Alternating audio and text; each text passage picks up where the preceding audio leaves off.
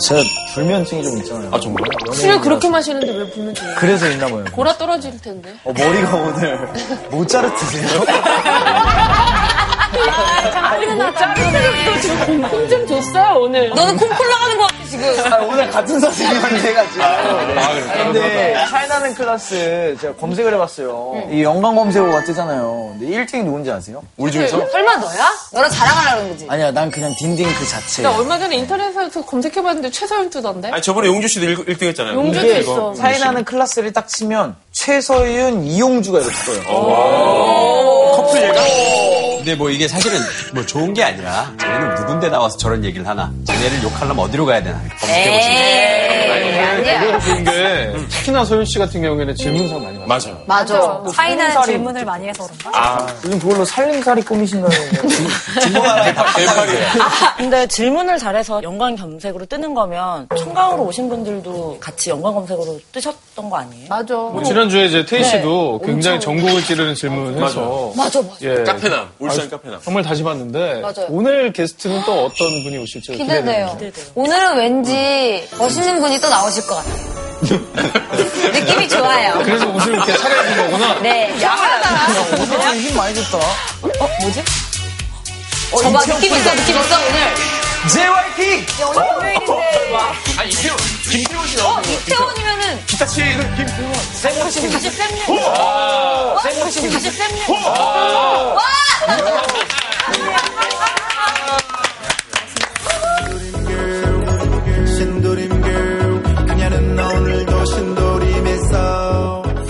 프로그램인지는 모르겠지만 어렸을 때 조금 못 배운 탓에 나이가 들어서 조금 많은 배움을 좀 받으려고 왔습니다. 안녕하십니까 가수 겸 프로듀서 뮤즈입니다.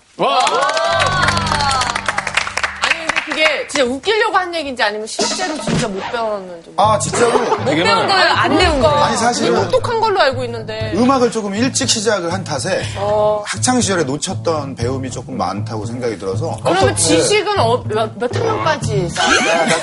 거의 누나랑 비슷할걸요? 언니, 언니보다 못하게 기대한 거 지금. 요즘 애들이랑 아니 근데 학창 시절에 뮤지 씨는 네네. 어떤 학생이었어요? 이제 중3 때 음악을 시작했는데 그 전까지는 농구를 너무 좋아해서 저는 이제 농구 선수가 될 줄 알았어요. 당연하게. 그래서 학창 시절을 생각하면 농구랑 음악 그래도 뭐 지금 또 훌륭한 뮤지션이 됐으니까. 네, 네. 이제 돈만 벌면 되는데. 얼마까지 벌고 싶어요? 얼마까지 보고 누나가 진짜 고급스럽지 않아요? 제가 방송하면서 진짜 얼마까지 벌고 싶냐는 질문은 좀 얼마까지 보고 싶어요? 얼마까지 벌고 싶냐면 누나가 날 존중할 때까지 벌고 아, 근데 항상 게스트분이 오시면 그 게스트분에 맞는 주제를 저희가 좀 했는데 연관이 있어. 그 문화가 아니면 농구? 음악? 음악 아니면 이태원? 아니면 재테크 이런 거. 재테크. 뭐지? 철학하기 가장 좋은 장소는 이태원 아닙니까, 이태원? 뭐 여러 가지 장소들 나오고 있죠. 화장실. 화장실도 있고. 그럼 화장실도 좋다. 그다음에 침실도 괜찮은 것 같아요. 아, 좋다, 좋다. 진짜 여기는 없던 철학도 나오겠다. 고궁. 저희 얼마 전에 갔었던.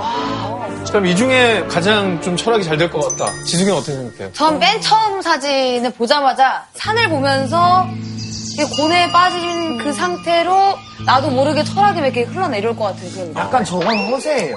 아, 허세. 내가 볼 때 저기서 사색만 하잖아요. 사진 찍고 뭐 인증하고. 네, 그런 걸할 좋아요 텐데 눌러. 김기현 그럼 어디? 진짜 사색은 화장실. 화장실. 왜냐면 화장실에 앉아서 온전히 이 둘러싸인 곳에 혼자 앉아서 혼자 생각을 하게 되잖아요. 빨리 나와야 돼, 화장실 그럼 막 있을 벽에다가 때. 글 써놓잖아요. 막 아, 맞지, 신은 맞지. 죽었다. 맞아 맞아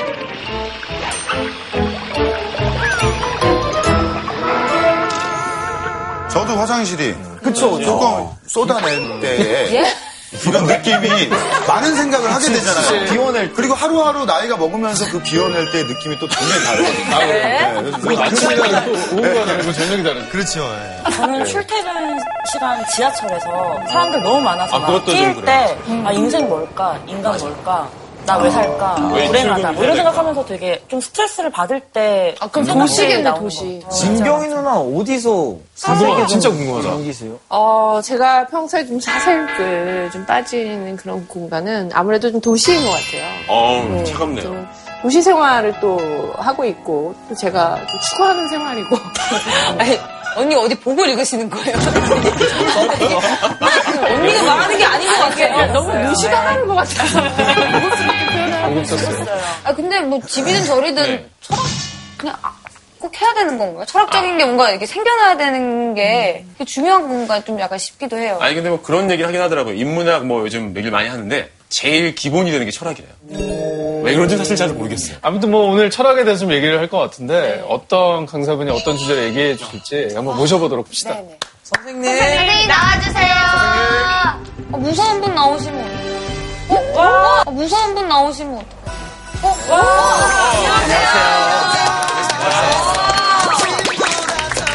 안녕하세요. 완전 자신 저 약간 이게 조지 클루니가 떠올라요, 선생님. 조지 클루니.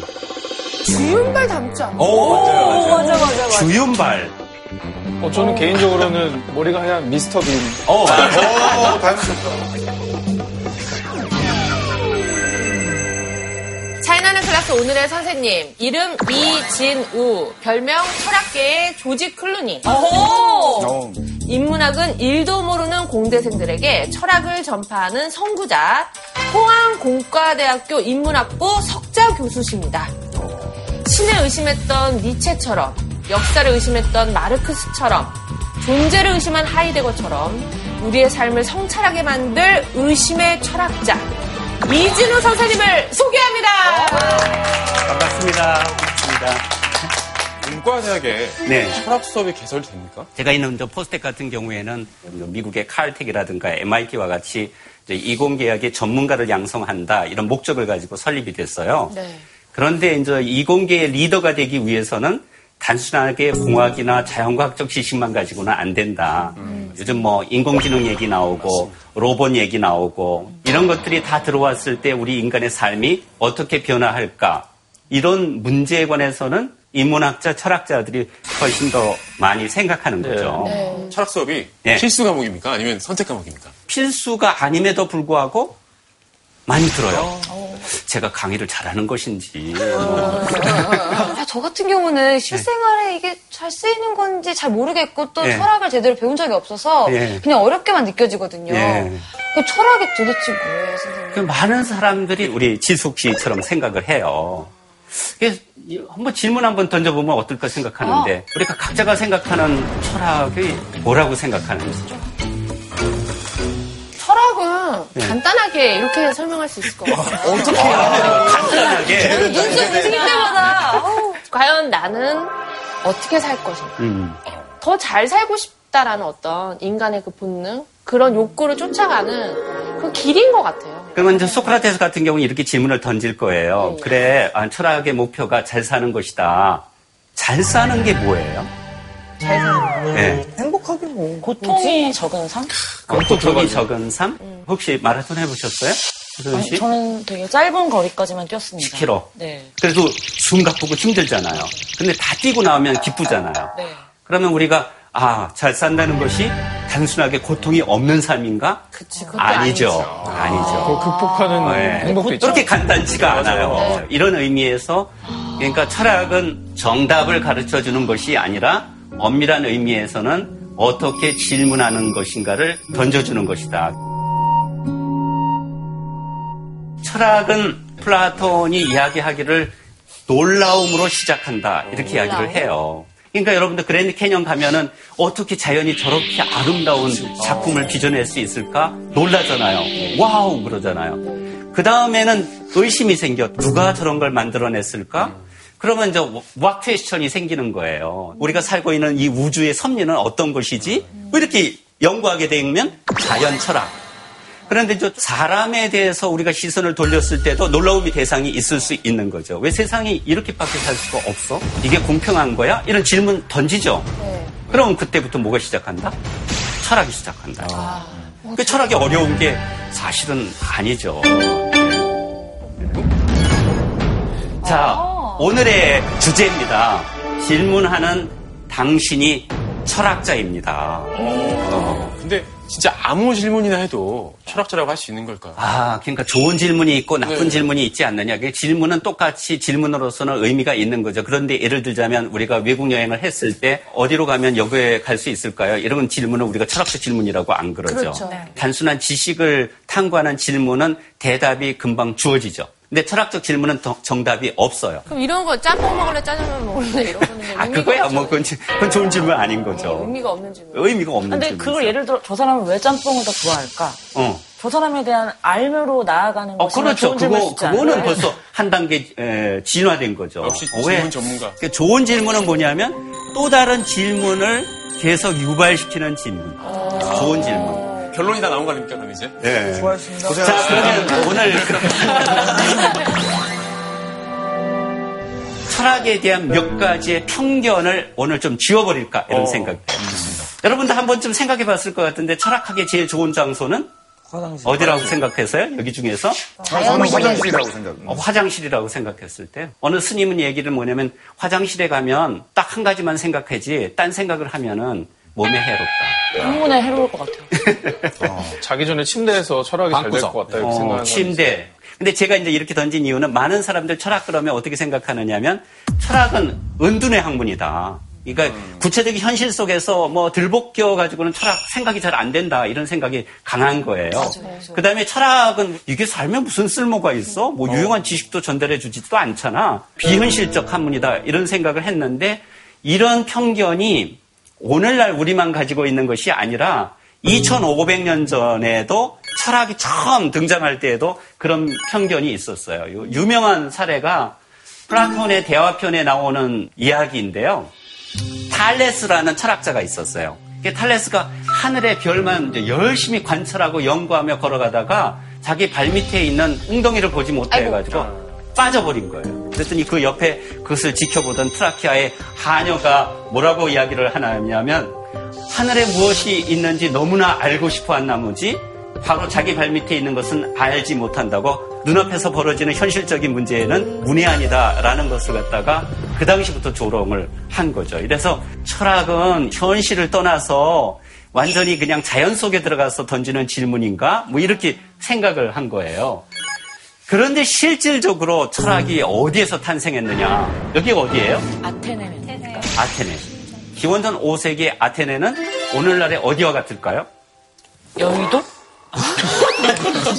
전 세계적으로 가장 전 세계적으로. 정치 경제 중심지. 예, 뉴욕과 같은 거죠. 뉴욕과 같은 거.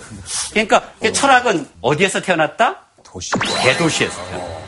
왜 대도시일까? 이런 얘기죠. 그래서 이렇게 내려오면 밑에는 넓은 광장이 있었어요. 광장에는 수많은 사람들이 모이잖아요. 그러니까 소크라테스는 어, 거기에서 이제 똑똑한 사람들이라고 여겨지는 사람들한테 찾아가가지고 질문 던지고 요즘 사회가 너무 불의에 가득 찬 것 같아. 네가 생각해 보면 정의는 어떤 것이라고 생각해? 이렇게 서로 질문과 대답을 하면서 생겨난 것이 철학이에요. 그래서 그 광장을 그리스어라고 뭐라고 그러느냐면 아고라. 아고라 그래요. 아고라. 어, 우리 뭐 인터넷상에도 뭐 그런 있잖아요, 예, 아고라. 카페가 있잖아요. 그죠? 그러니까 오늘날 고대 그리스의 아테네에 버금가는 곳이 뉴욕이다 이렇게 볼수 있어요. 그 뉴욕 그러면 아 저렇게 마천루만 생각할 수 있을지 모르겠지만 전 세계에서 다양한 인종들이 가장 많이 모여드는 곳. 전 세계에서 갤러리 숫자가 제일 많은 곳. 전 세계에서 뮤지션들이 제일 많이 활동하는 곳. 그러니까 뉴욕이라는 것이 모의 에, 집산지이다. 다양성의 장소이다. 그러니까 제 얘기는 뭐냐면 철학은 도시에서 이루어진다. 왜 도시에서 이루어지느냐? 다양성이 있기 때문에 그렇다. 이렇게 볼 수 있는 거죠. 핵심은 네트워크예요. 다양성이 네트워크를 형성하려고 그러면 내부적 운동이 있어야 돼요.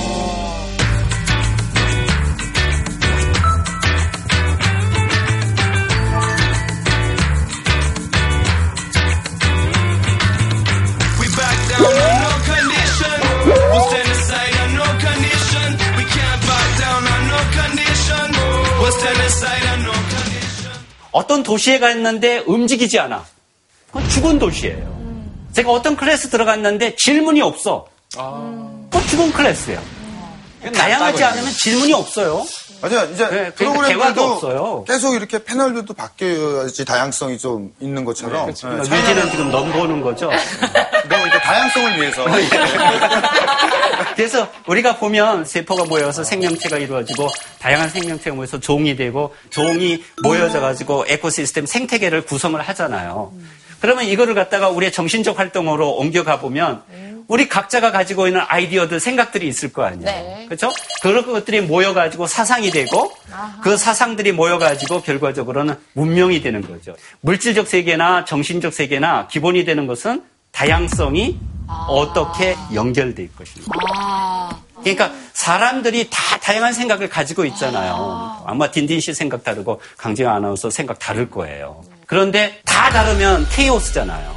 혼돈이잖아. 의견들이 다양한데 어떻게 하면 우리가 합의에 이를 것인가.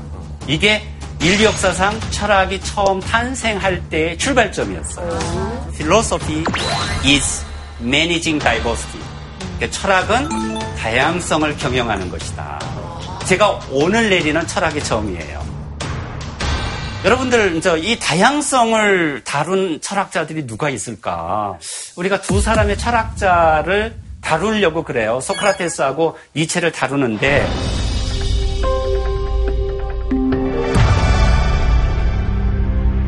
그러니까 저는 철학을 학문으로 대하지 말자. 그러니까 우리가 맨 처음에 출발한 것처럼 질문으로 자기 삶에 대해서 한 번쯤 던져보는 질문의 에, 태도로 보자 이런 거죠. 혹시 여러분들 옛날 영화 보셨어요? 주유소 습격 사건이라는 네, 네. 거기에 봤죠, 나오는 명대사처럼 나는 패면 한 놈만. 한 놈만 팬다. 그러니까 나는 철학자 한 문장만 다룬다. 어, 그래서 소크라테스의 유명한 말, 변론에 나오는 말인데, 성찰하지 않는 삶은 살 만한 가치가 없다. 성찰하지 않으면 질문도 안 던지잖아요. 질문을 던지지 않으면 철학도 안 하는 거예요. 그러니까 여기에서 직업의식이 발동돼서 그러는지 모르겠지만, 철학하지 않는 사람은 살만한 가치가 없다. 어, 이게 이제 소크라테스의 말이에요. 왜 이 말을 했는지 우리가 조금 이따 살펴보기로 하고요. 니체 같은 경우에는 제가 학위 논문도 썼고 번역도 많이 했고 책도 많이 썼고 이렇게는 하지만은 그 사람 사상이 우리가 살아가는 삶과 너무나 직결되어 있어서 매력적이에요.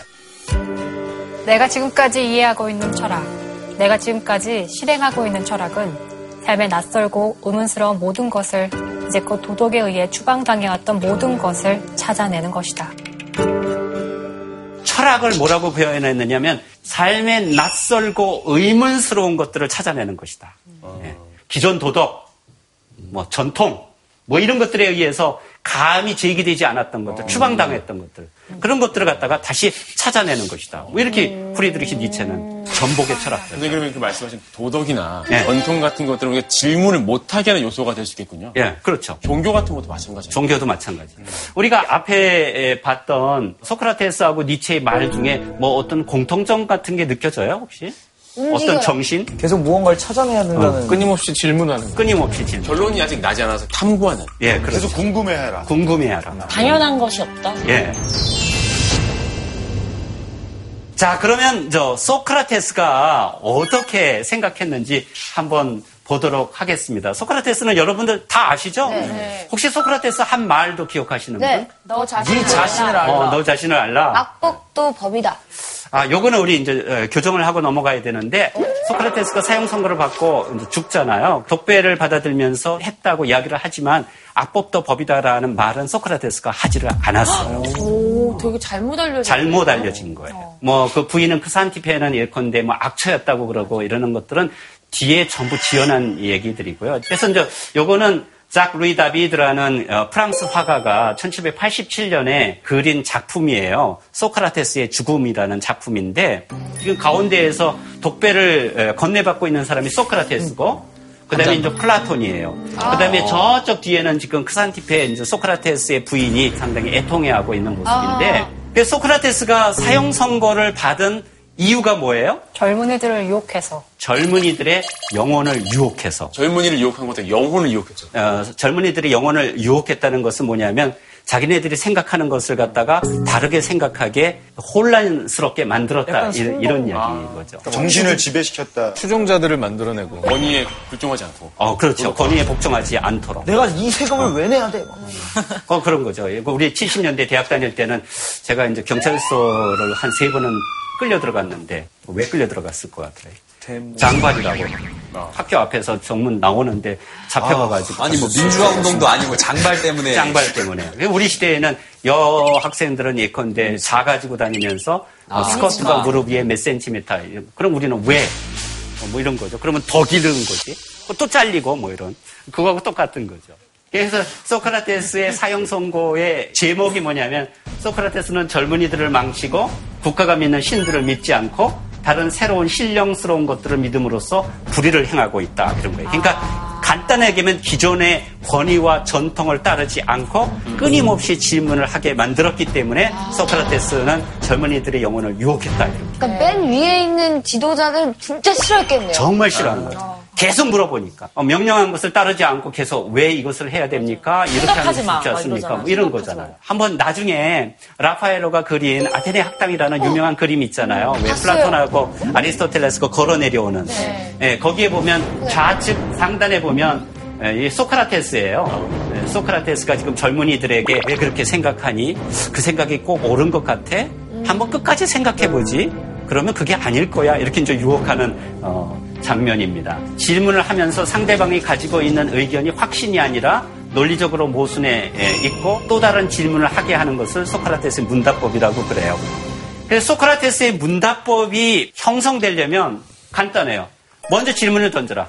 그래서 질문을 던지려고 그러면 뭐가 전제가 돼야 되느냐면 내가 알고 있으면 질문 안 던지잖아요.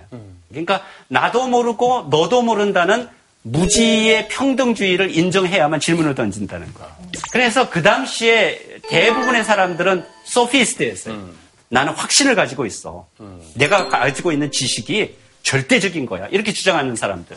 그래서. 소피아는 원래 지혜, 지식을 의미하잖아요. 소피스트는 지식인 이렇게 볼 수가 있겠고요. 그러니까 그러면서 소크라테스가 주장하는 나는 확신을 가지고 있는 게 아니다.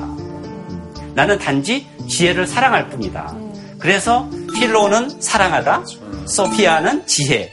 그래서 이때부터 필로소퍼, 필로소피아, 필로소피라는 개념이 나온 거죠. 그래서 철학적 질문에는 이 개념에 따라서도 뭐가 없다? 정답이 없다.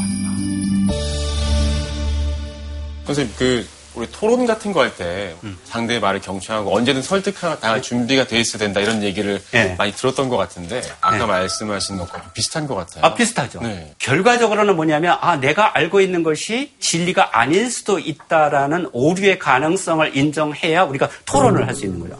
소크라테스의 유명한 패러독스라고 그러는데, 내가 알고 있는 유일한 사실은 내가 아무것도 모른다는 사실뿐이다. 이게 전제가 돼야만 우리가 대화가 가능하다.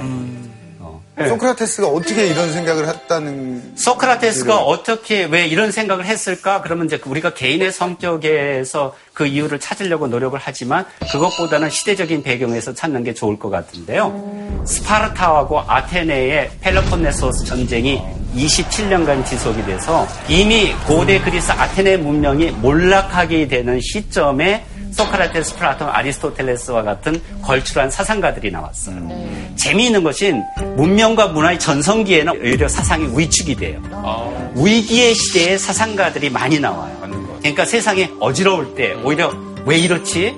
세상에 왜이 모양이야? 이런 생각을 하게 되는 거잖아요. 고대 중국도 왜 네, 역시 마찬가지. 춘추전국 시대 막 혼란스러울 네. 때뭐 노자니 맹자니 뭐 법가니 뭐 이런 사상적인 움직임들이 다 많이 나오는 것과 마찬가지죠. 그래서 전쟁이 심해지고 내부도 안정적이지 못하게 되니까 어떤 유혹을 많이 받습니까?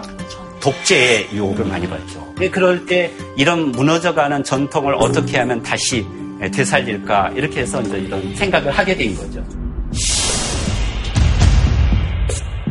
질문.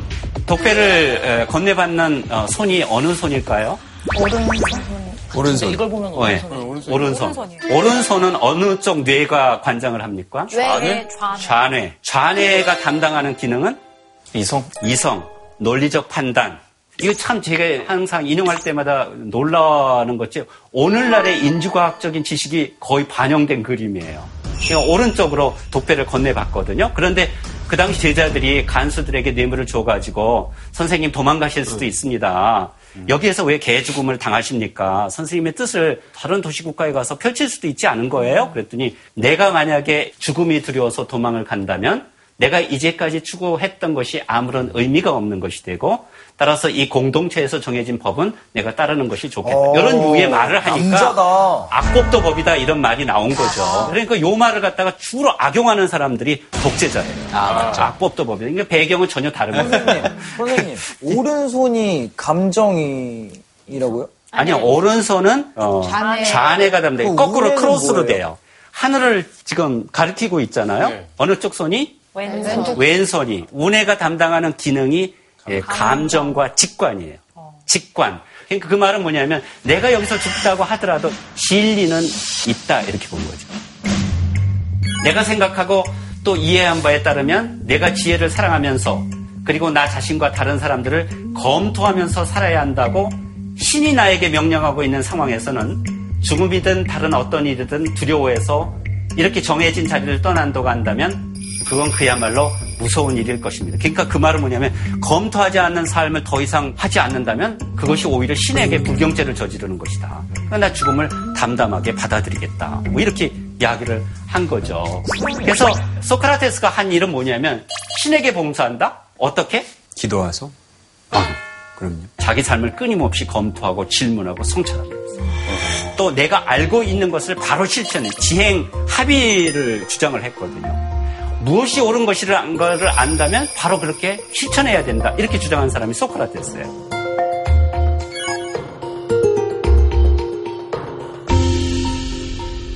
우리 이제 소크라테스를 통해서 질문을 하는 것이 철학적 삶에 얼마나 중요한가 이런 거 알아봤잖아요. 네. 근데 문제는 어떻게 다양한 의견들을 토대로 해서 합의에 이를 것인가. 설득. 설득. 양보. 설득은 우선 상대방을 자기가 생각하는 방식으로 바꾼다. 또 양보는 비슷한 정도의 선에서 내가 양보할 거를 양보해가면서 조금 차이를 맞춰가는 근데 이게 너무 어려운 것 같은 음. 게 아까 마음을 열고 상대의 말을 듣고 토론하는 것의 필요성은 알겠는데 예를 들어서 전쟁은 전 일어나면 안 된다고 생각하거든요. 근데 뭐 어떤 사람들은 번영을 위해서 그리고 또 뭐 누가 잘못하니까 응징을 해야 한다라는 입장도 있을 수 있는 거잖아요. 근데 이것에 대해서 제가 양보를 못할 것 같거든요. 그러면 질문하는 과정에서 이럴 때 자기 내면에는 어떤 변화가 있을까요? 분노. 지금 저게 무슨 소리야? 아니, 이용규 씨는 뭐, 왜? 아니, 남에게 질문을 던지는데 왜 분노를 느껴? 그 네가 옳으니 내가 옳으니 막 이렇게 기대를 하면 자기 하고 싶은 얘기만 하고 내가 하는 얘기는 듣지도 읽지도 않아. 그냥 네. 그럴 때마다 분노가 생기죠. 아, 쟤는 왜 태어났을까? 그거는 이제 다른 사람에게 초점을 맞춘 거예요, 진짜. 왜 저럴까? 저 사람은 왜 자기 의견만 고집할까? 그게 아니라 자기에게 초점을 맞추면 내가 어떻게 변화를 해야 예를 들면 합의에 이를까? 내 주관이 좀 없어야 돼. 내 확고한 딱 정해놓은 답이 없어야 되는 것 같아. 어. 선입견이 오늘 아니야. 딘딘 씨가 보면 아주 독창적인 질문을 많이 해. 저요? 주관이 없어야 된다 그러면 우리가 다들 좀 이상하게 생각하잖아. 우리 주관이 분명해야 된다고 생각하는데 그 역설적으로. 주관하고 부딪히니까. 그러니까 이걸 내가 이렇게 해석하면 어떨까 싶은데요. 주관이라는 것이 이제까지 내가 생각해왔던 신념 또는 부모로부터 들었던 생각, 확신. 이걸 이제 소위 말하는 편견, 선입견, 고정관념 이런 거잖아요. 이런 것들로부터 어떻게 벗어날 수 있을까?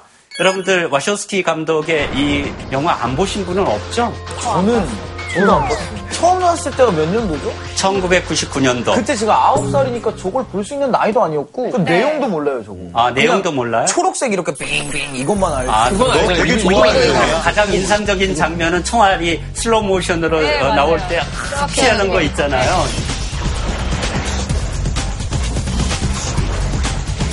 1999년에 평범한 회사원으로 살고 있는 네오가 모피어스라는 사람한테 우리가 살고 있는 게 1999년이 아니라 2199년인데 인간이 느끼는 것이나 생각하는 것이나 모든 것들이 컴퓨터에서 통제를 받고 있는 것이다.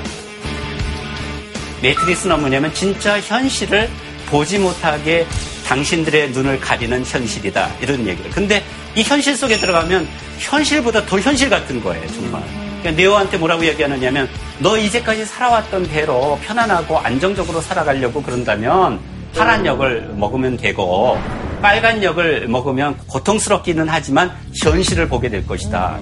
Take the blue pill. You wake up in your bed and believe whatever you want to. You take the red pill. You stay in Wonderland. 요것을 여러분들과 함께 오호. 한번 아, 너무 어렵다. 자 선택을 하세요. 빨간 사탕, 파란 사탕. 어느 맛이? 이거. 어느 쪽이 초콜릿 맛입니까?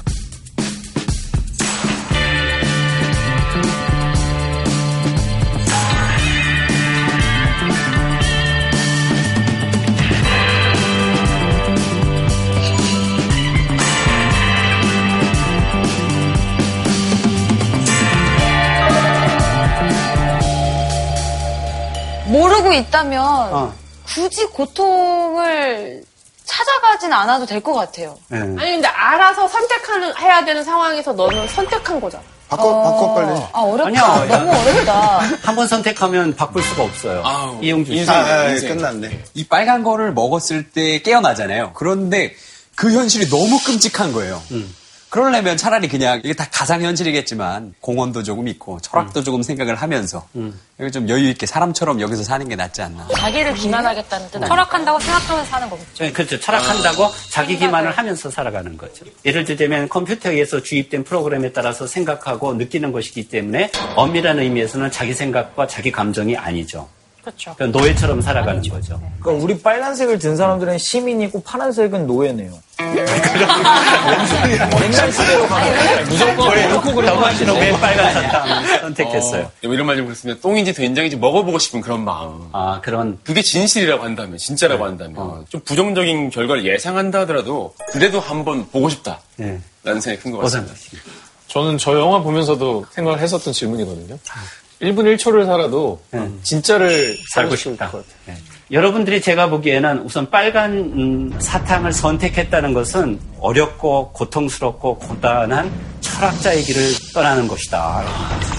그거 끊임없이 이제 질문을 던져야 되는 거죠. 그거 한번 먹어볼까요? 네, 먹어보세요. 달콤하지 않을까? 무슨 맛일까?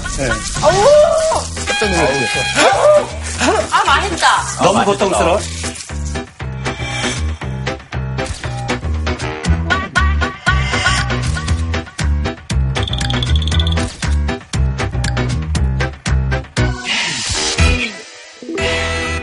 요 매트릭스가 면이 있어요. 영감을 받은 게 플라톤이에요. 소크라테스가 죽었잖아요. 진실을 얘기하다가 위정자들에게 사형 선고를 받았잖아요. 이것이 플라톤에게는 엄청난 사건이었어요. 그랬는데 그 플라톤의 국가론에 보면은 아주 유명한 비유가 나와요. 그것을 예, 동굴의 비유라고 그러는데요.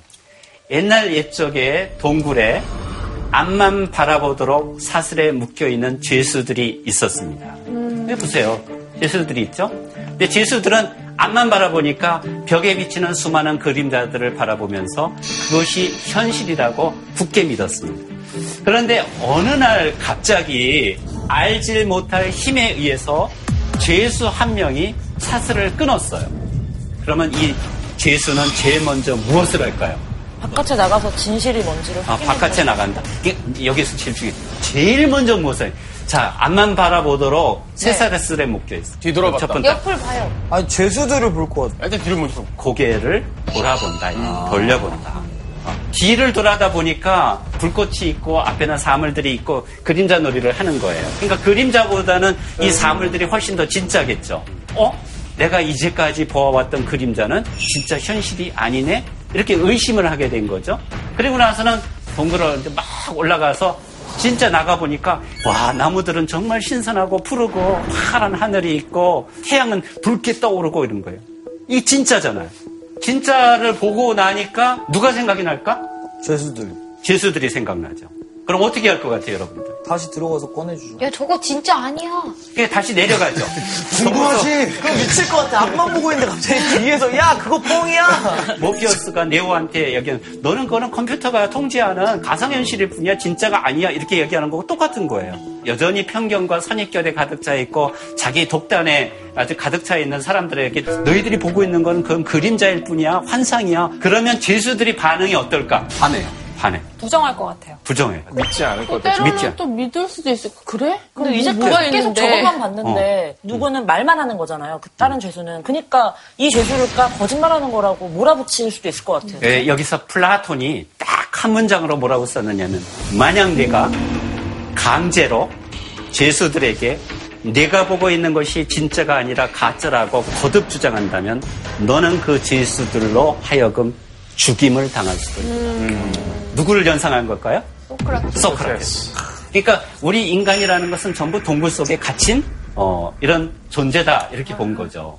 우리가 동굴의 비유에서 이야기한 죄수들이라고 가정을 한다면 우리가 폭 빠져 있는 이런 허상 뭐 이런 것들은 어떤 것들이 있을까요? 미디어가 가장 미디어. 매스미디어 저는 실제로 제가 가장 충격적인 경험 중에 하나는 황우석 박사 사건이었거든요. 뭐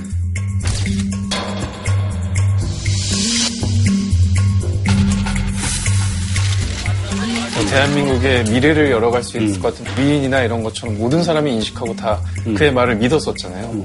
근데 어느 순간 가짜라는 것이 드러나고 한동안은 그걸 가짜라고 얘기하는 사람에게 엄청난 비난이 쏟아지고 그게 아니라고 믿는 사람이 훨씬 많았고.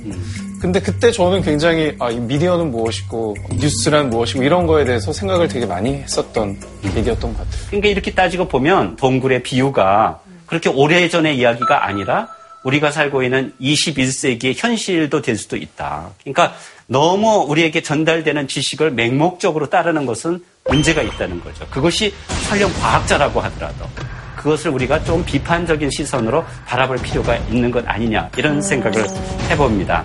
그런데 그 동굴이 진짜 어디에 있느냐면 저 아테네에서 한 25km 북동쪽으로 가다 보면 동굴이 나오는데 여기에 플라톤이 직접 죄수들을 갖다가 한 50여 명을 넣고 실험을 했어요. 아, 무슨 사이코패스예요, 왜? 정말 이 죄수들이 어떤 반응을 할까. 실질적으로 잘 안 믿고 막 화를 내고 분노를 일으키고 그리고 무슨 소리야 내가 믿는 게 진짜인데 뭐 이렇게 이야기를 했대요. 플라톤이 너무 잔인한 것 같아. 뭐. 자기 아니 자기가 그- 생각하는 게 하려고- 진짜일 거라는 생각 때문에 저 실험을 마루타 수준 아닌가? 죄수관에 대해 알게 있을 수 없는 일이에요. 근데 우리 위대한 철학자가 정말 그럴까? 네. 팩트인데요, 지금. 그러고 보니 그랬다면. 여러분들은 지금 제가 플라톤의 동굴의 비유를 이야기하니까 제가 권위를 가지고 얘기를 하는 거잖아요. 제 말에 의심을 안 해. 제 말에 의심을 안 해. 그런 실험을 안 플라톤이. 이런 실험을 했을 리가 있습니까? 없었군요. 없었죠. 난 했다고 없어요. 그러니까 제 말을 갖다가 지금 거짓말을 하신 거예요. 거짓말을 한 거죠. 저희를 가지고 실험하신 거. 그렇죠. 그러니까 제 말을 정말이라고 믿은 사람은 여전히 그냥 권위에는 복종을 하고 아무런 의심도 없이 아, 선생님 정말 그럴 수가 있어요? 어, 이렇게 질문이 나와야 되는데 아, 내가 조금 더 기다렸어야 되나? 저는 진심으로 안 믿었어요. 아니, 이제 와서 저는 플라톤이 그런 잔인한 실험을 했을 거라고 생각이 안 됐어요. 아니에요. 저기 이거는 어머니 그냥 가보려고 그랬잖아. 자기가 선생님을 믿었어요. 아 그래.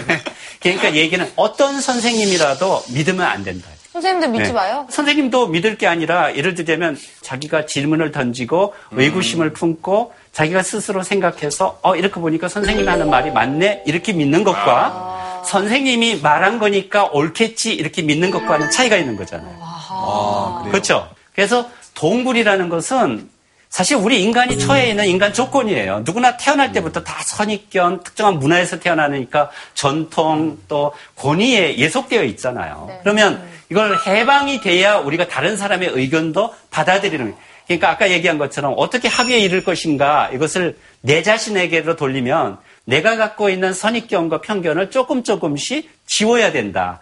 그것을 뭐라 그래? 사슬을 끊는 거죠. 그러면서 제일 먼저 해야 되는 것은 다양성의 기본적인 전제 조건이 다르게 생각할 줄 알기. 스티브 잡스가 얘기하는 different thinking 이런 거죠. 그거를 희랍어로 뭐라고 그래? περιαγωγή 그래요. περια. 눈을 돌리다, 시선을 돌리다 이런. 거. περιαγωγή. 고개. 예. 고개를, 고개를. 고개, 어, 고개가 나오네 거기도 진짜. 거짓말 아니에요 저거? 고개를 이거, 좀- 이거 저거 왠지 그냥 속이려고 쓴것 같은데 네. 고개 일부러. 이거 맞는 말입니까? 이건 맞는 말이에요. 맞는 말인가? 그 눈을 돌려 보니까 어? 내가 이제까지 봤던 건 그림자이고 실물이 있다는 건 모상이 있고 바깥에 나가서 태양에 비춰지는 사물들을 보니까 진상을 보게 되는 거죠. 그것을 갖다가 우리가 진실을 깨닫는다 이렇게 된 거죠. 근데 그걸 깨닫고 나면은 이제 하강의 길을 가는 거야. 너가 믿는 거 지금 그거 진짜 아니야. 그런 것들을 진실이라고 생각해. 이렇게 직접적으로 얘기하면 오히려 반발을 불러요. 동굴에 묶여있는 죄수들의 언어와 그 사람들의 눈높이에서 대화를 전개해야 돼요. 그래서 매트릭스에서도 모피어스가 네. 바로 그 얘기를 하지 않고 뭐 이상한 경험들을 막 시키면서 그렇죠, 모순들을 깨닫게 한 다음에 네. 이걸 딱 가져요. 어, 그렇죠. 그렇게 하는 거죠. 부하 직원이 딱, 어, 상무님, 어떻게 그렇게 말도 안 되는 이야기를 하십니까? 이렇게 이야기를 했다면 어떤 일이 벌어질까? 잘려요. 잘려요. 그럼 어떻게 얘기해야 될까? 아, 상무님 말씀하시는 게 아, 맞는 것도 같아요. 그런데 그런데 말입니다. 이렇게 볼 수도 있지 않을까요? 이런 식으로 얘기해야 돼요. 우리나라에서는. 근데 어떻게 보면 이 사회가 앞으로 나가기 위해서는 그래도 뭔가 추구해야 될 이상향이나 발전 방향에 대해서는 뭔가 잡고 가야 되지 않느냐라는 그, 그런 건 있죠. 그러니까 우리가 추구해야 할 공동의 목표가 있고 공동의 가치는 있죠. 그건 자유로운 국가다 이렇게 만약에 설정을 합시다. 어떤 게 자유로운 국가야? 이렇게 구체적인 문제로 들어가 보면 사실 사람들의 예, 입장은 다 달라질 수가 있는 거죠. 이 다양한 것을 갖다가 합의해서 가는 것과 강제로 끌고 가는 것과는 차이가 크다는 거죠.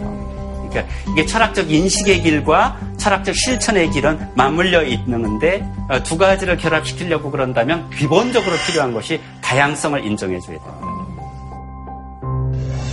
자, 2500년을 훌쩍 건너 뛰어서 프리드리히 니체를 다루게 될 텐데요. 여러분들은 니체 그러면 뭐가 떠오르세요, 혹시? 예. 차가운 사람 같아요. 어, 인상이 무신론자. 응? 무신론자. 무신론자. 신은 죽었다. 신은 죽었다. 21세기 지금 현재 가장 인기 있는 철학자가 아닐까 생각합니다. 왜냐면 페이스북이나 인스타그램에 있는 뭐 이런 글귀 같은 거 있잖아요. 나를 죽이지 못하는 것은 나를 더 강하게 만든다. 어, 괴물과 싸우는 사람은 괴물이 되지 않도록 되지 노력해야 된다.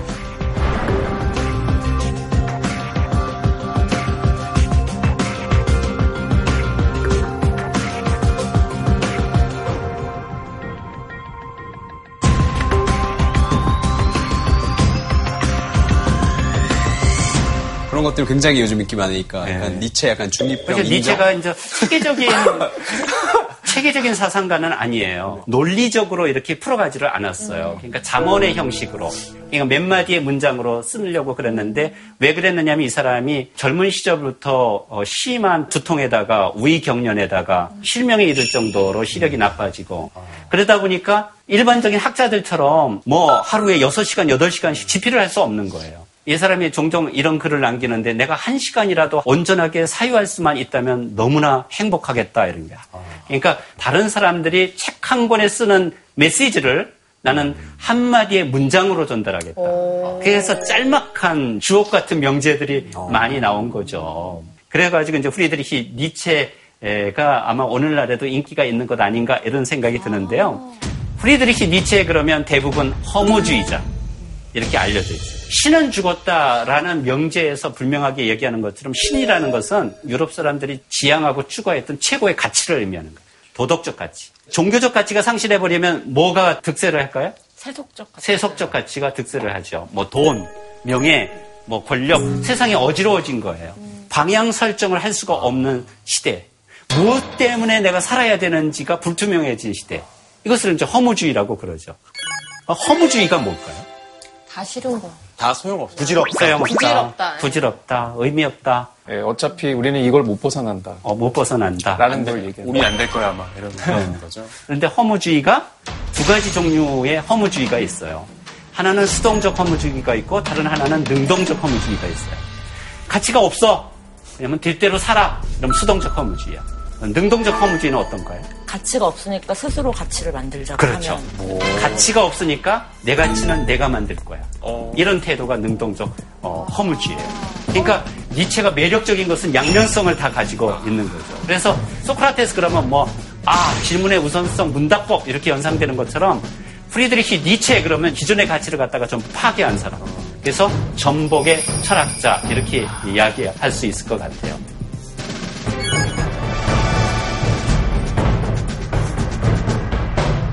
정말 대단하다는 생각이 드는 게 그때 당시에는 종교가 굉장히 진리였고 네. 그걸 어기는 사람은 뭐 거의 죽음을 당하는 어떤 시대였을 텐데도 정말 대단하다는 생각이 들어요. 그러니까 더욱 놀라운 것은 뭐냐면 프리드리히 니체가 사실은 목사 집안에서 태어났거든요.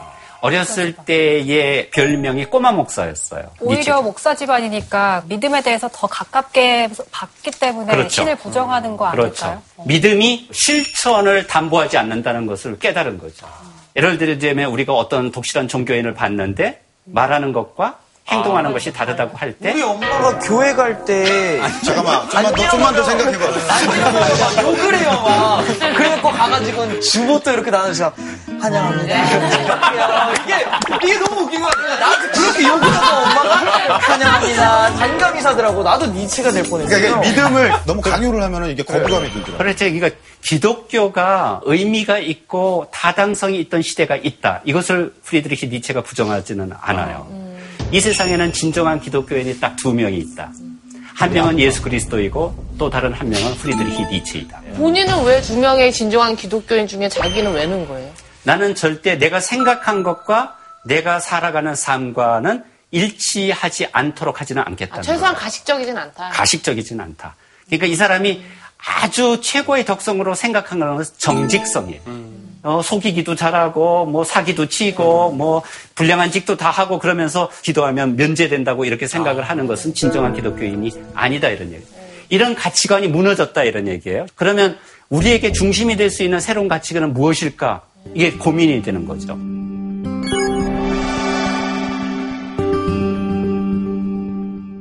이건 누가 한번 읽어볼까요? 지숙 씨 한번 네. 읽어볼래? 세상에는 진짜보다 땡땡들이 더 많다. 이것이 이 세계에 대한 나의 사악한 시선이자 나의 사악한 귀이다. 여기서 한번 땡땡을 들고서 의문을 제기해 본다. 예. 제목도 우상의 황혼이야. 이제까지 사람들이 추구하였던 이상 이런 것들이 저물어가고 어떤 신도 어, 우상도 존재하지 않는다 그러는데 세상에는 진짜보다 땡땡 뭐가 뭘까요? 가짜. 우상? 아, 그러니까 세상에는 진짜보다 가짜들이 더 많다. 너희들이 믿는 게 진짜가 아니다 이런 게. 너희들이 믿는 진짜를 갖다가 왜 가짜인지를 완전히 그 근원까지 쫓아가서 찾아내는 게 프리드리히 니체예요.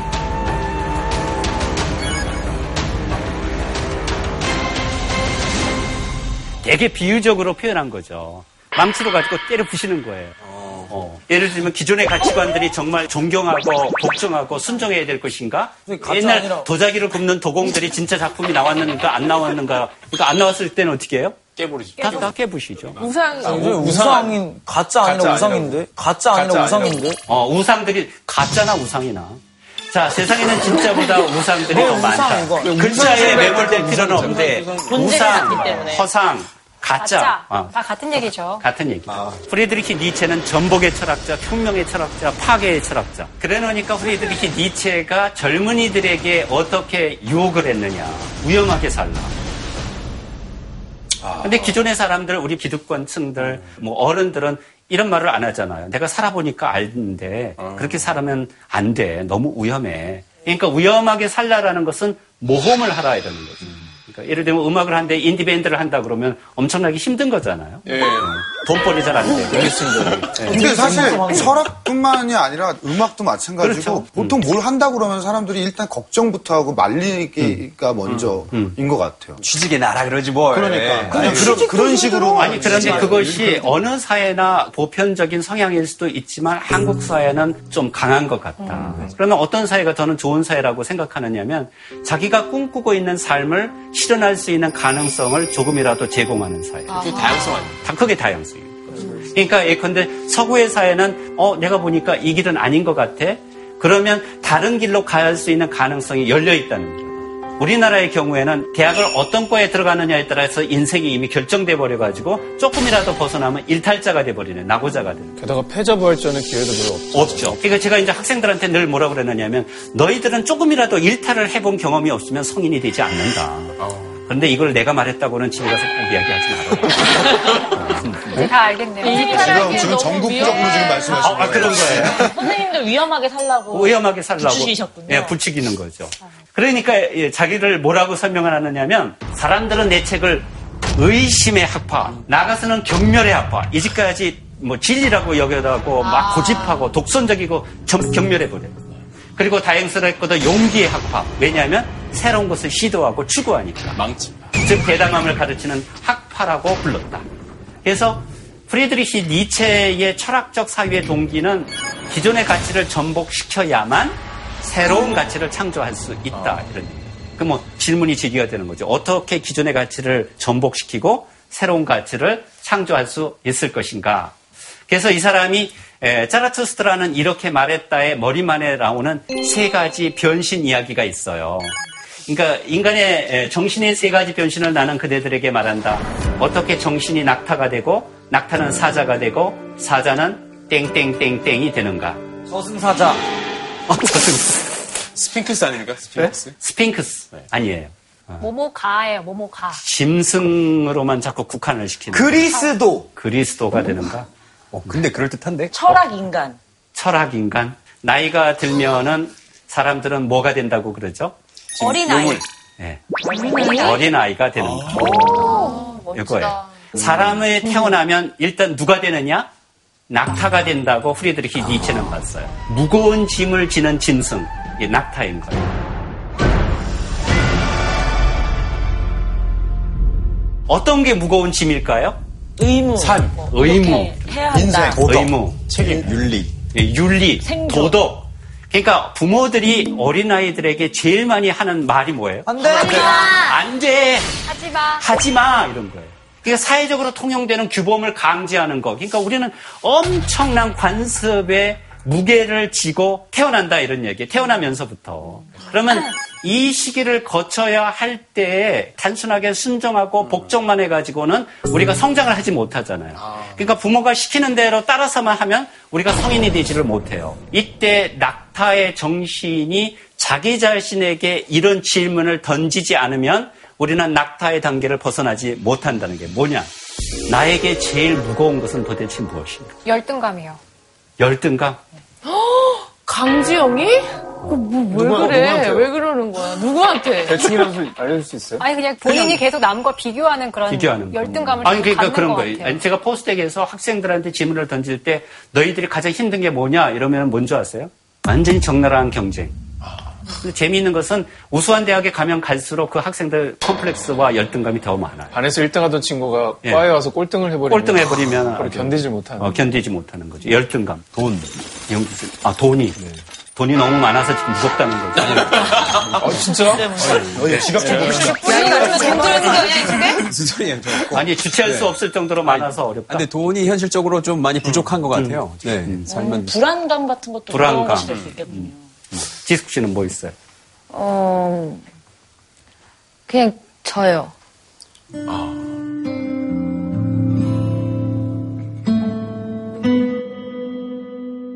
내 자신이 네, 못마땅해, 네. 무겁고 그 발전하는 거에 있어서 조금 무겁게 느껴지는 것 어, 같아요. 느껴지는 것 같고 네. 내가 추구하는 게 있는데 네, 거기에 더 대해서 했으면 특별히- 좋겠는데 그것에 도달하지 못하는 게 약간 무겁게 느껴집니다. 그러니까 이 질문을 던져야만 결과적으로 자기에게 문제가 되는 것이 무엇인지가 파악이 된다는 거예요. 제가 말한 거랑 좀 비슷한 맥락인 것 같아요. 그렇죠. 이제 어떤 사람이 트라우마를 겪으면 그 트라우마를 완전히 그냥 망각시키게 하는 것이 치료법이 아니라 그것을 스스로 되짚어서 재구성함으로써 오히려 트라우마를 극복하는 거하고 똑같은 거죠. 그래서 외경심이 깃들어 있는 강하고 인내력 있는 정신은 많은 무거운 짐을 지고 있다. 정신의 억센 힘은 무거운 짐, 가장 무거운 짐을 요구한다. 무엇이 무거운가? 인내력 있는 정신은 이렇게 묻고 낙타처럼 무릎을 꿇어 짐을 충분히 싣고자 한다. 그래서 자기에게 최대로 부담이 되는 것을 한 번은 겪고 나야 사람은 그 다음 단계로 성장할 수 있다는 거죠. 그리고 나면 사자가 돼요.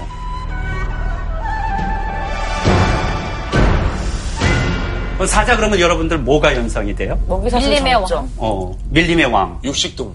육식동물. 우월. 어, 우월성. 얘네들 뭐 노니는 걸 보면 어, 자기네들 배고플 때만 사냥을 하잖아요. 그러니까 뭐 이 사람들은 어떤 것에도 예속되지 않고 자기가 원하는 대로 살아갈 수 있는 정신. 사자는 그래서 너는 이렇게 이렇게 해야 한다라는 명령에 복종하는 것이 아니라 나는 이렇게 할 것이다라는 I will. 그래서 사자의 단계에서 질문을 던질 때는 어떻게 해야 되냐? 내가 도저히 받아들일 수 없는 게 뭔가? 내가 파괴해야 될 것이 무엇인가? 사람은 이런 게 있어야 돼요. 그래야 중심을 잡아. 어, 다 모든 것은 내 용납하더라도 요것만큼은 내가 절대 받아들일 수가 없어. 이런 게 없으면은 영원한 노예가 되는. 도덕 규범의 노예가 되는 거예요. 그렇게 하려고 그러면 자기만의 가치가 있어야 되는 거죠. 새로운 가치의 창조, 이것은 사자도 아직 이루지 못한 일이다. 그러나 새로운 창조를 위한 자유의 획득, 이것은 사자의 힘이 할 수 있는 일이다. 자유의 획득과 의무 앞에서도 서슴지 않는 신성한 부정, 이를 위해서 나의 형제여 사자가 필요하다. 그래서 이걸 뭐라 그래? 부정의 힘. 음. 요즘은 너무나 이제 뭐 자기 개발서 뭐 이런 게 나와서 긍정의 힘 그러는데 긍정을 할 수 있으려면 부정할 수 있는 능력이 있어야 된다. 네. 근데 우리나라 사람들이 no를 잘 못해. 맞아. 아, 싫은데도 불구하고 그래 뭐다 좋은 게 좋은 거지. 뭐 이렇게 살아가잖아요. 장자크 루소라는 프랑스 철학자가 뭐라고 하냐면 자기가 하고 싶지 않은 것을 하지 않는 것이 진정한 자유다. 내가 하고 싶지 않은 걸 안 하는 거야. 또 이런 사람들이 많이 나오면 우리 사회가 나는 훨씬 더 다양해지리라고 생각합니다.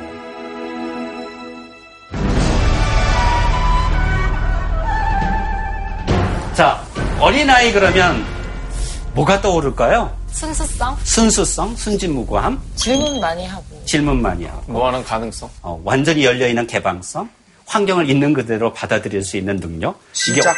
네, 시작. 네, 시작. 아주 좋은. 무언가를 시작할 수 있다는 것만큼 멋있는 게 어디 있어요. 그러니까 어린아이들은 정말 순진무구하고 새로운 시작과 사는 것을 어떻게 사느냐면 놀이하듯이 살아가잖아요. 진정한 삶과 놀이의 구별이 없어 어린아이들은. 그러니까 우리 다들 이런 얘기 하잖아요. 직업을 갖는 때 어떤 직업이 제일 좋을까? 놀이하듯이. 무한한 긍정의 힘을 가지고 있는 어린아이들이라는 거예요. 그래서 이 경우에는 영어로 표현하면 I am as I am. 자기에서 싫어하는 것도 없어. 나는 있는 그대로 나야. 그러니까 이 단계에서는 나는 무엇이 될까? 이게 이제 주요 관심이에요. 나는 무엇을 창조해야 되는가? 내가 어떤 삶을 살고 싶은가? 그러니까 어린아이가 최고의 가치이다. 이렇게 볼 수가 있는 거죠. 어린아이는 순결이며 망각이고 하나의 새로운 출발, 하나의 유희, 스스로 돌아가는 수레바퀴, 최초의 운동, 신성한 긍정이다. 이제 정신은 자신의 의지를 원하고 세계를 성실한 자는 자신의 세계를 획득한다. 니체의 말 중에 자기를 잊지 않으면 자기를 얻지 못한다. 뭐 이런 것과 동일한 거죠. 접시를 비워야지 뷔페에서 음식을 뜰 수 있는 것처럼. 어, 그렇죠. 네. 근데 그 과정이 참 재미있는 게 뭐냐면 다시 소크라테스 플라톤의 동굴의 비유로 들어가면 처음부터 순진무구하게 시작한 것이 아니라 뭐에 죄수의 상태에서 편견에 가득 찬 사회에서 다시 우리가 어, 깨우치는 거잖아요. 프리드리히 니체도 뭐냐면 어린아이로부터 시작하는 것이 아니라 어디 무엇으로부터 시작했어요? 낙타로. 낙타로부터.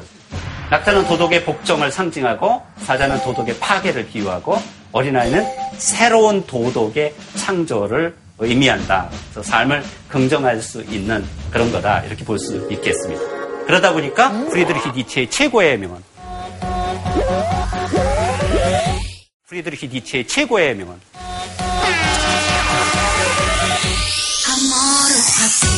어, 신난다. 아, 이거 진짜 잘 만들었어. 분위기 장난 아니야. 어, 그러니까요. 분량이 좀 좋겠네요. 어떻게 할지 모르겠다. 아, 지금 춤을 춰야 되는데. 넘겨주세요, amor fati는 여러분도 아시는 것처럼 네 운명을 사랑하라라는 거잖아요. 네 운명을 사랑하라라는 것은 네 안에 가지고 있는 모든 가능성, 다양성을 인정하라 이런 이야기죠. 파티인 줄 알았죠. 네. 아무래도 파티인 줄 알았어. 왜냐면 이 노래가 파티니까 아무래도 파티인 줄 알았는데. amor fati. 그래서 음, 표정을 우리가 읽었어. 지금 팀들하고 의논을 해서 이게 이제 한번 실험을 해보자. 네, 이런 음악이 나왔을 때 반응을 어떻게 하는가 보자. 그래서 흥겨운 리듬에 맞춰가지고 이렇게 춤을 췄다면, 맞춰가지고 이렇게 춤을 췄다면 어린 아이의 성향이. 어, 나 어린아이야. 나도 어린아이였어. 근데 갑자기 이게 뭐야? 라고 따졌다면 사자의 어, 본성이 강할 맞아. 거다. 네. 낙타는 뭐예요? 그런데 이제 다른 사람의 눈치만 보고 있었다면은 낙타일 가능성이 크다. 뭐 우리가 이제 지금 뭐 프리드리히 니체의 심오한 사상을 갖다가 아모르 파티에 이렇게 비유해가지고 실험적으로 평가하고 해석할 수는 없겠지만 대충 그래도 쉽게 어, 내용이 전달됐죠. 그래도 네. 왜 이렇게 춤을 가지고 또 실험을 했는가. 그러니까 춤출 수 있는 신만이 우리가 믿을 수 있는 신이다. 이렇게 프리드리히 니체가 주장을 해요. 그러니까 사실 춤을 춘다는 것은 중력을 거스르는 건데 중력이라는 것은 무거운 짐을 의미하는 거잖아요. 제가 외국에 유학을 갔을 때 정말 놀란 것 중에 하나가 음악이 딱 나오니까 서양 애들은 그냥 자연스럽게 그냥 몸이 움직이는데 우리는 그냥 꽂아 놓은 보리자루처럼 가만 히 있고 이러는 거예요. 이거 안 되겠다. 내가 한국에 와가지고 춤을 꼭 배워야지. 그래가지고 춤을 이제 배웠잖아요. 6개월간 라틴 댄스를 배웠는데. 6개월을, 아니. 아니야. 아니요, 비슷한 거 배웠어요. 정수근 씨를 지나면 발을 밟으시면 돼요. 아, 맞죠. 야, 철학이란 무엇인가 우리 어렵게 시작을 했잖아요. 어떻게 생각하세요? 어려웠어요? 아니요. 아, 즐거웠습니다. 딘딘이 아까 어, 되게 힙합 같다라는 얘기를 했었는데 저도 철학이라는 게 굉장히 래퍼들이랑 되게 비슷하다는 생각을 좀 많이 했어요. 그러니까 자기 생각을 얘기하려고 노력하고 끊임없이 말하려고 하는 게 조금 굉장히 음악이랑 좀 많이 비슷한 느낌을 많이 받아서 철학에 대해서 굉장히 다시 한번 생각하게 됐습니다. 철학은 힙합이다. 어, 저 좋은 비유. 랩이 원래 RAP, Rhythm and Philosophy. 아하. 아 이걸 내가 했었어야 돼. 그쵸, 랩이 원래 리듬의 필로소피니까. 아, 진짜. 먹어, 아이고. 그래서 철학은 제가 다양성을 경영하고 다양성을 경영하기 위해서는 질문하는 법을 배우는 학문이 철학이다. 이렇게 볼수 있을 것 같아요. 그 다양성이 너무 많으면 아무런 질서도 없다면 혼돈을 가져오고 또 너무나 통일적이면 북한 사회 같은 전체주의 국가가 어, 되는 거잖아요. 그러니까 우리가 과거의 흐름은 전체주의에서 지금 개인주의, 민주주의로 흘러가고 있는데 미국의 대통령은 트럼프 대통령이 됐고 우리 오른쪽에 보면 아베 같은 또 북쪽에 보면 푸틴 그럼 이런 사회에서 전체주의적 경향을 억제하기 위해서는 도대체 무엇이 필요할까? 질문하는 것 외에 도대체 우리가 필요한 것은 무엇일까? 그런 것들은 우리가 아, 다음 시간에 네, 또 다뤄보도록 하겠습니다. 선배가 일어나지도 않았는데 먼저 일어나네. 저거 꼬나지 마요. 주말에 쉬어야지. 근데 난 출근했다.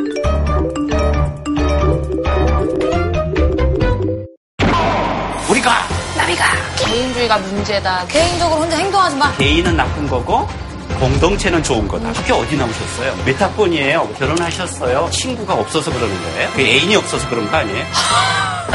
왜 그렇게 못 배운 것 같은 질문을 하시죠? 그렇게 되면 이제 복잡한 상황이 발생하겠죠. 불명한 제압행위이고 폭력행위. 거기에 대해서는 반박을 해야 돼. 반박을 해야 돼. 옷을 그렇게 입고 왔어? Of your business예요. 애인 만나요? 제 프라이버시인데요.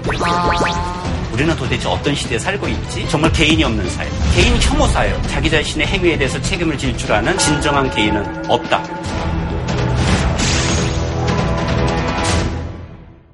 질문에는 정답이 없다. 때로는 엉뚱한 질문이 좋은 질문도 될 수도 있다. 이렇게 예리한 질문을 많이 해준 딘딘. 와, 진짜 오랜만이다. 자, 오늘 정말 저희들을 위해서 명강의를 해주신 교수님께 다시 한 번.